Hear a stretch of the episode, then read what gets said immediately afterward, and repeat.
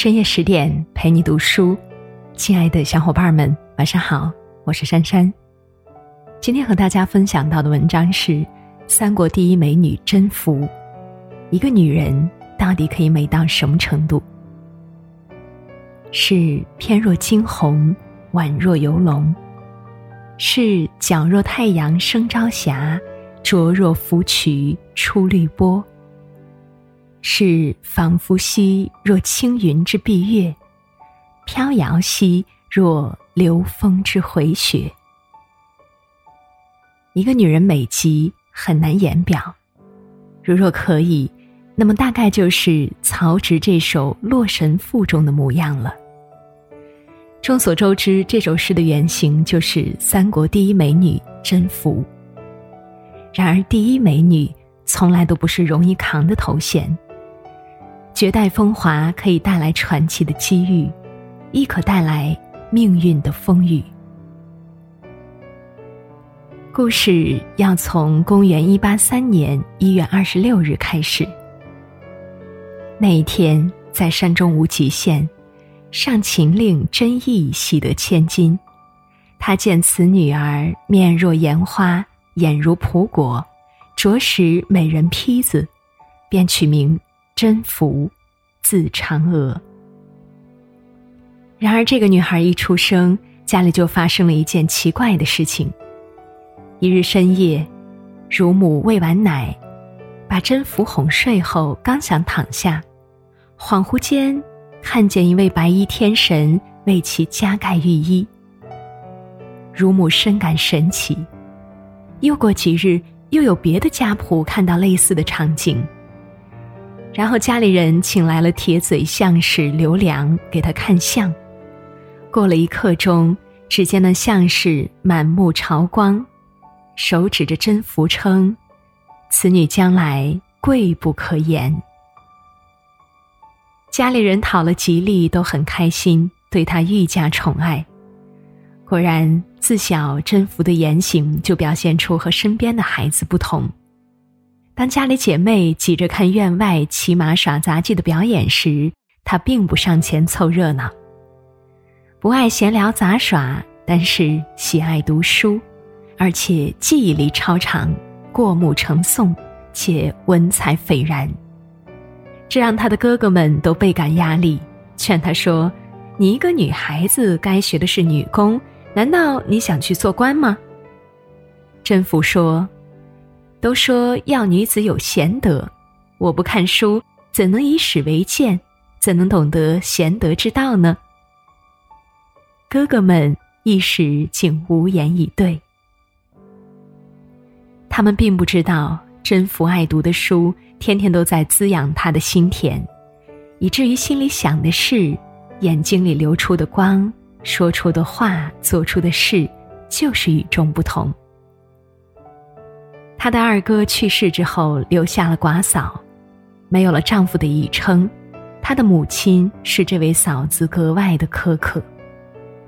甄宓觉得母亲这样做有损德行，每次都耐心劝慰母亲，希望母亲能够体会到嫂子的难处，把她当成亲生女儿看待。说的言辞恳切，让母亲也慢慢得到感化。关系日渐亲密。他十多岁时正值大旱末年，到处烽火连天，再加上天灾不断，很多百姓没有粮食充饥。作为当地大族，甄家倒是囤积了不少粮食。甄宓主动劝说自己的母亲：“今世乱而多买宝物，匹夫无罪，怀璧其罪。”又左右皆欺伐，不如以古赈己，亲族邻里，广为恩惠也。意思是说，在民不聊生的时代，囤积粮食本身就是一种罪过，倒不如拿给穷人充饥，既能避免招致灾祸，还能够赢得好名声。小小年纪便有了超乎寻常的通透。彼时。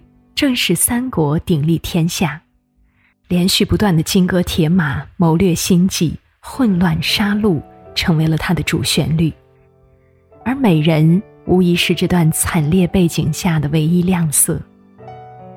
在当时的美人圈里，流传着江南有二乔，河北甄宓俏，甄宓自是出落成了绝色。此事传开之后，再加上他身上还有仙人为他盖上御衣的传说，所以他成了名门望族择妇的不二人选。不久，他成为了袁绍次子袁熙之妻。出嫁袁熙时，袁绍独占冀、青、并三州，实力雄厚，却不料在建安五年的一场官渡之战大败于曹操。军队主力几乎全部被歼灭，袁绍从此一蹶不振，后来抑郁而终，袁家败落。公元二零四年，袁绍所居大本营邺城也被曹操攻下。在攻城之前，曹操早就有所耳闻，袁绍二儿媳甄宓是绝色美人，心有垂怜和期待。于是暗中吩咐士兵把守，务必保护好甄宓。却没有想到自己的儿子曹丕先遇到了甄宓，并一见钟情。《三国演义》第三十三回中，甄宓和曹丕是这样初遇的：曹丕刚进袁府的后院儿，就看到有两个衣衫破烂的女人在哭泣，一问便知是袁绍的妻子。和袁熙的妻子甄宓，但是当满脸污垢的甄宓抬起头时，曹丕一瞬间竟惊艳了，说：“这女子可真是有着花容月貌、冰肌玉骨，果然是倾国倾城的红颜之色。”初见这一刻，曹丕便掉进了他的深渊，当即把甄宓收入自己的后宅。曹丕非常宠爱他，慢慢的，他也对曹丕有了感情，很快便生下了儿子曹睿和东乡公主两个孩子。曹丕为了他，赶走了原配夫人任氏，扶她为正妻。期间，甄宓一再阻止，颇显妇德。除了夫妻关系之外，她对婆婆竭尽孝道，对仆人处处宽和。府邸之内口碑很好。他懂得爱不是对象，爱是关系，是你在对方身上付出的时间和心血。他凭美貌安身，以真心立命。公元二二零年，曹操病逝，曹丕继承父位，并于同年十一月登基称帝，建立魏朝。曹丕称帝后。多时没有立皇后，此时除了甄宓，还有贵妃郭女王有实力问鼎。曹丕的确在甄宓和郭女王之间犹豫不决。他爱甄宓，但是在曹丕与诸兄弟争夺世子的过程中，郭女王却屡献奇谋，很有政治头脑。凭借这一点，曹丕离不开她，两个人更有合伙人的意味。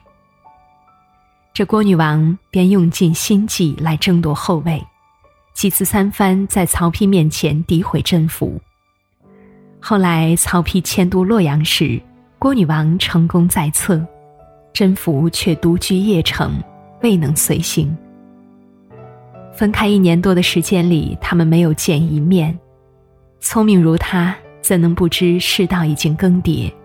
曹丕之心已不是从前。一晚伤感极致，他写下了那首《堂上行》：“众口铄黄金，使君生别离。念君去我时，独愁长苦悲。想见君颜色，感结伤心脾。念君长苦悲，夜夜。”不能寐。从诗中可以真切的体会到，夫妻二人分居一年多里，甄宓终是意难平。他恨郭女王的谗言毁伤，使他们二人离心离德，也深深表达了对夫君曹丕的思念。他就是那种认清了生活的真相，依然热爱生活，看破了爱情的短暂，依然向往爱情的女子。她决然不会料到，他在堂上行里倾注的对曹丕的情谊，曹丕不仅没有半分感动，还立马赐他死刑。他当时也只有四十岁。下葬时，头发披散遮脸，口中被塞满米糠。传说这种处罚的用意是让其在黄泉路上灵魂的冤屈无处诉说。原来曹丕听信谗言，读了这首诗，以为是写给他的弟弟曹植，震怒之下才下了死命。他爱他时，爱得轰轰烈烈；他不爱时，也决裂得彻彻底底。甄宓去时，曹丕已忘却，他也曾笑颜如花，低垂如月。